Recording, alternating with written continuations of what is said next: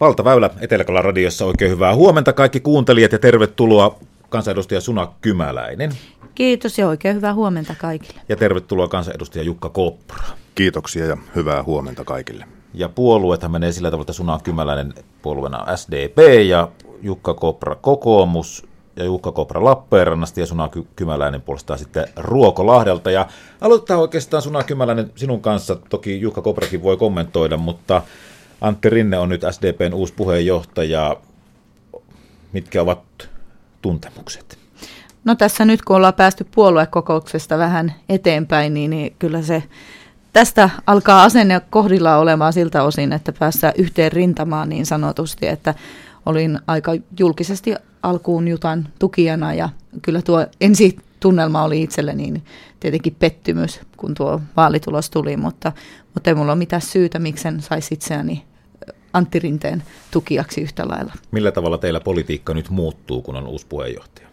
Ehkä kaikki on vielä siltä osin nähtävissä, että kyllä tässä vielä on siltä osin odottavat tunnelmat myös itseltäni, että ei ole vielä suuria linjanmuutoksia julistettu meillä puolueen jäsenien osaltakaan. Jukka Kopra, kokoomukselaisena joudutte toki hallituspuolue SDPn kanssa tekemään paljon yhteistyötä. Muuttuuko yhteistyökuviot nyt millään tavalla, kun SDP-puheenjohtaja vaihtuu? Varmaan kaikki kuviot aina tekijöidensä näköisiä, että sinänsä ö, SDPn puheenjohtajan vaihdos ei ole meidän kokoomuslaisten asia, että se on SDPn sisäinen asia, mutta koska tietenkin SDPn puheenjohtaja toimii merkittävällä ministeripaikalla, ilmeisesti Antti Rinne, niin kuin on puhunut valtiovarainministerinä, silloin se koskee tietysti koko Suomen kansaa ja ö, odotamme, että yhteistyö toimii vähintään yhtä sujuvasti kuin se on tähän asti toiminut. Pitääkö Antti Rinteestä tulla nimenomaan valtiovarainministeri? Öö, puolueet päättävät itse sen, mille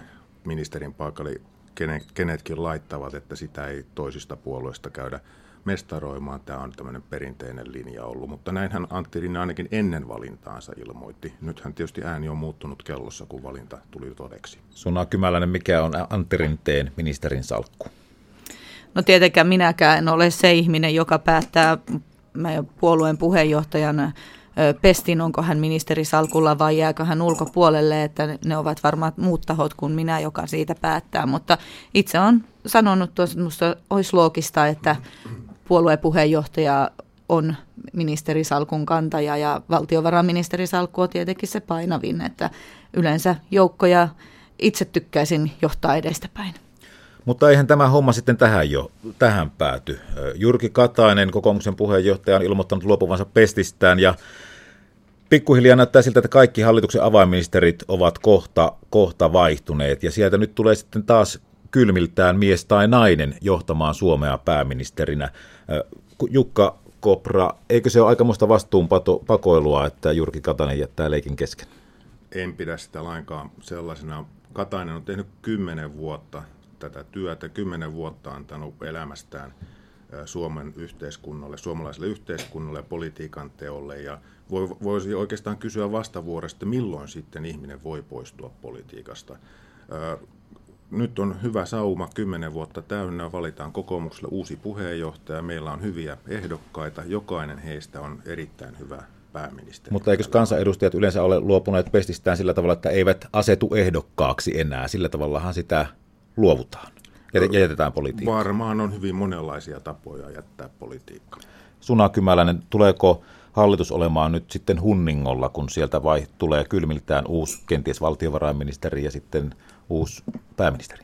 No tätä huolta on tässä jonkun kerran, tai tästä huolesta on avautunutkin jonkun kerran, että kyllä meillä ministerivaihdoksia on ollut tässä hallituksessa jo varsin paljon ja nyt kun nuo kaksi keskeistä ministerisalkkua sitten tulee aivan varmasti vaihtumaan. Ja lisäksi nämä eurovaalit luo vielä oman värityksensä tuohon ministerisalkkujen vaihtuvuuteen siltä osin, että tiedetään, että varsin monta ministeriä on eurovaaliehdokkaana, että kun ottaa huomioon nuo vaikeat kehyspäätökset, joita tuossa vasta ikää punnerrettiin, niin kun nämä johtohahmot, auktoriteetit niin sanotusti, jotka niitä ovat olleet voimakkaimmilta painamassa, puuttuvat, niin kyllä se voi kun ottaa huomioon vielä lähestyvät vaalit, niin, niin kyllä se voi tehdä kyllä jonkunnäköistä värittyneisyyttä sitten tuohon hallitustyöskentelyyn. No Jyrki Katainen on sanonut, että tässä on tämmöiset mini-hallitusneuvottelut, ihan vaan mini-hallitusneuvottelut ja sitten tuota uusi hallitus, hallitus aloittaa. Onko tulossa mini-hallitusneuvottelut vai vähän, vähän isommat? Jukka Niin, tietysti kuten tässä Suna hyvin kuvasi, niin tilanne muuttuu ja on sillä tavoin jännittävä, että uusia henkilöitä liikkeelle ja vaalit on ja näin ministerivaihdoksia tapahtuu. Käytännössä voi sanoa, että meille tulee uusi hallitus nyt, nyt tuota kesäkuun kokoomuksen puoluekokouksen jälkeen ja Toki siinä yhteydessä käydään sitten hallitusneuvottelut. Minustakin se on hyvä asia. En kuitenkaan odottaisi hirveän paljon. Tehdyt päätökset on tehty ja niitä ei muuteta uusia avauksia totta kai tarvitaan ja ne ovat erittäin tervetulleita. Kaikki, mikä kasvat, parantaa talouden kehitystä ja tehnytkin. työllisyyttä parantaa, työ, työpaikkojen syntyä, niin varmasti tuota, kaikki, kaikki tällainen on kaikille hallituskumppaneille tervetullutta puhetta. Suna. Joo, kyllä minimissään nuo hallitusneuvottelut ovat sen mukaiset, että ihmisiä vaihtuu ministeripesteissä, kuten tässä kollega Kopra sanoikin, mutta ju, juuri näistä toiveista ja noista sisältöön liittyvistä asioista, niin en, en uskalla olla hirvittävän toiveikas, että siellä suuria ö, muutoksia tuli. Ja mm. kuten tuossa niin kuin äsken vähän viittasinkin, niin kyllähän tässä on tuota vierellä oleva ö, kollegakin jonkunnäköisiä toiveita noiden minihallitusneuvottelujen osalle esittänyt. Että. No siellä otetaan sitten, pitää varmaan niin kuin, ö, SDPn puheenjohtaja Antti Rinne on sanonut, niin lapsin lisät muun muassa otetaan esille ja uuteen tarkasteluun lapsin lisäleikkaus. Tuleeko? No se on eri asia, tuleeko, mutta mun mielestä itse olisin mielissäni, jos näin tapahtuisi, että tätä asiaa tarkasteltaisiin uudemmalta kannalta. Jukka Kopra. Kivahan se olisi jakaa rahaa, mutta kun sitä ei ole, sen takia näissä päätöksissä on pysyttävä, jotka on tehty ja tehtävä uusia avauksia keksittävä uusia vaihtoehtoja, jolla sitä rahaa valtion kassaan saadaan lisäksi, lisää. Siksi on tärkeää, anteeksi, että nämä tehdyt päätökset pidetään ja kehitetään uusia ratkaisuja talouden oikaisemiseksi ja niin edelleen. Aivan, kyllä, kyllä, joo. Varmaan mutta tuo nyt, raamitus niin. on, on kutakuinkin tuommoinen, niin kuin nyt ollaan ajateltu, tuo puolitoista miljardia sopeutustoimia, siitä ei varmaan niin kuin, riitaa saada. Taloustieteilijät ovat sanoneet, että jos kaikki nämä Antti Rinteen ajamat leikkaukset tai muutokset tehdään, mitä hän on toivonut, niin Suomen luottoluokitus sen jälkeen muuttuu huonompaan suuntaan ja Suomen saaman velan korko nousee. Onko tämä, tämä, onko tämä tarkoitus, että ajetaan Suomen, Suomea entistä enemmän ahdinkoon? No toivottavasti ei ja en nyt jaksa uskoa, että se Antti Rinteenkään tarkoitusperässä missään tapauksessa tai puolueen tarkoitusperässä on. Että kyllä omasta mielestäni lähtökohta on ollut SDPllä tähän asti ja sen täytyy olla myöskin tulevassa sen mukainen, että Suomella säilyy tuo kolmen luottoluokitus, sillä se lasku sitten, jos yksikään, yhdestäkään aasta joudutaan luopumaan, niin on niin iso lasku maksettavaksi meille jokaiselle, että Vie, siihen ei ole varaa. Vielä yksi asia näistä minihallitusneuvotteluista, Suna Kymäläinen. Mikä asia siellä erityisesti pitää ottaa nyt esille? No, lapsilisä on yksi ja eläkeindeksit on toinen, josta ollaan paljon meillä, meidän ryhmässä keskusteltu, mitkä on olleet niitä kipeimpiä ratkaisuja. Hyväksyykö Jukka Kopra kumpaakaan? En, hyvä, en hyväksy kumpaakaan. Tehdyissä päätöksissä pitää pysyä. Jos halutaan uusia avauksia tehdä, niin tehdään muuta kautta. Tästä luottoluokituksesta haluaisin kyllä todeta sen, että, että jo nyt tämä kolmen luottoluokitus on uhan alla. Ja se johtuu ö, ei siitä suinkaan, että hallitus olisi tehnyt huonoja päätöksiä, vaan tämä on äärimmäisen herkkä asia – ja kansainvälisissä talouslehdissä kirjoitellaan nyt SDPn johtajavalinnosta jo hyvin, varo, sanoisinko, pelkäävään sävyyn. Ja vaikka Antti Rinne itse ei seuraisikaan kansainvälistä lehdistöä, niin kansainvälinen lehdistö seuraa kyllä häntä ja kaikki mitä hän sanoo vaikuttaa siihen, miten Suomen asiat ulkomailla nähdään. Ja siinä mielessä toivoisin kyllä, että hän kantaisi vähän paremmin vastuuta siinä, että mitä suustaan päästään. Mennään seuraavaan asiaan. Eduskunnassahan paljon asioita tehdään valiokunnissa, ja te olette molemmat liikenne- ja viestintävaliokunnan jäseniä. Lappeenrannan lentokentällä oli viime vuonna 98 000 matkustajaa. Elinkeinoyhtiö Virma Lappeenranta julkaisi pari viikkoa sitten tutkimuksen, jonka mukaan lentokentällä olisi tulevaisuudessa jopa 400 000 matkustajaa vuodessa. Uskotteko te tähän, Suna Kymälä?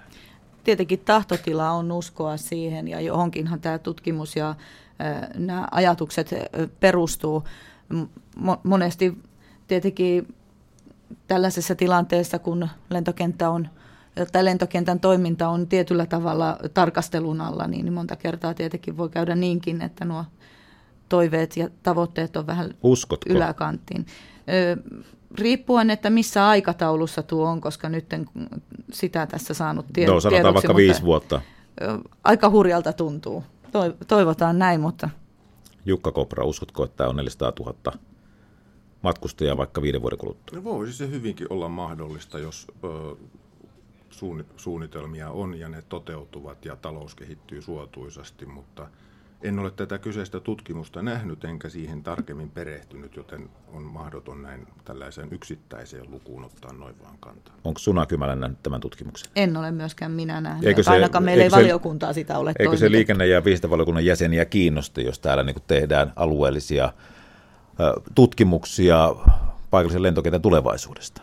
Toki kiinnostaa, mutta liikenne- ja viestintävaliokunnassa ei, ei tehdä kuitenkaan aluepolitiikkaa, emmekä me valitettavasti Eikö? siellä voi seurata kaikkia. Mikä on kansanedustajan tehtävä, jos ei Suomen tehdä tuota aluepolitiikkaa? Tuota, lentokenttien asioita sun muita, mutta ylipäätään tietysti sitten jossain tilanteessa varmaan tehdään aluepolitiikkaa, mutta liikenne- ja viestintävaliokunta ei ole käsitellyt Lappeenrannan lentokentän asiaa muulla tavoin kuin todennut, että muutoksia tulevaisuudessa mahdollisesti on ja valtion taholta sitten on indikoitava, että ollaan avoimia erityyppisille vaihtoehdolle ja pohditaan uusia ratkaisuja sielläkin.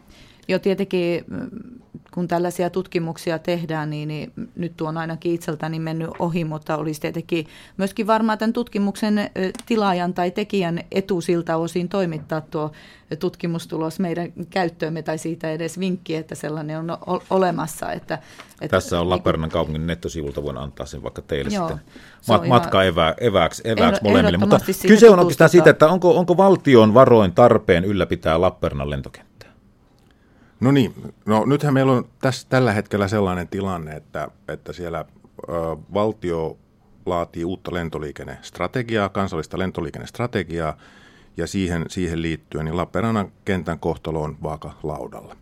Ja ö, meillä on tällä hetkellä maakuntaliiton kanssa ja Lappeenrannan kaupunki myöskin neuvottelee valtion ja Finnavian kanssa siitä, että miten Lappeenrannan lentokenttää voitaisiin mahdollisesti tulevaisuudessa ylläpitää – maakunnan omin voimin. Ja näen tämän kyllä hyvänä ja positiivisena asiana, jos sellaiseen ratkaisuun päästäisiin.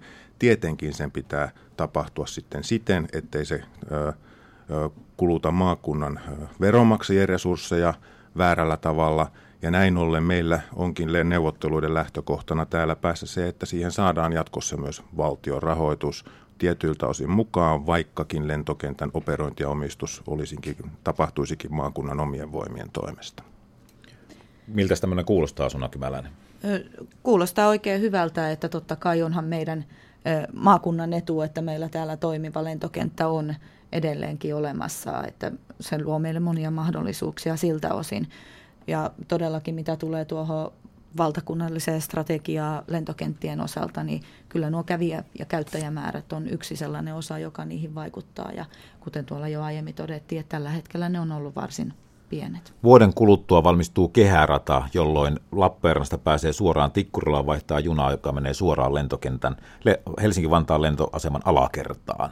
Eikö voisi kuvitella, että ihmiset rupeaa käyttämään junaa entistä enemmän Helsinkiin, josta taas sitten vaihtoehdot lentää ympäri maapalloa ovat täysin toisenlaista kuin täältä tulee ikinä olemaan. Tässä on perää. Näin ilman muuta Lappeenrannasta ja täältä maakunnasta Helsinkiin matkustamiseen järkevin keinoin juna. Siihen ei lentokonetta tarvita, mutta toki voimme sitten katsoa peiliin ja kysyä itseltämme, että olisiko se hyvä, että meiltä pääsisi suoraan maailmalle täältä.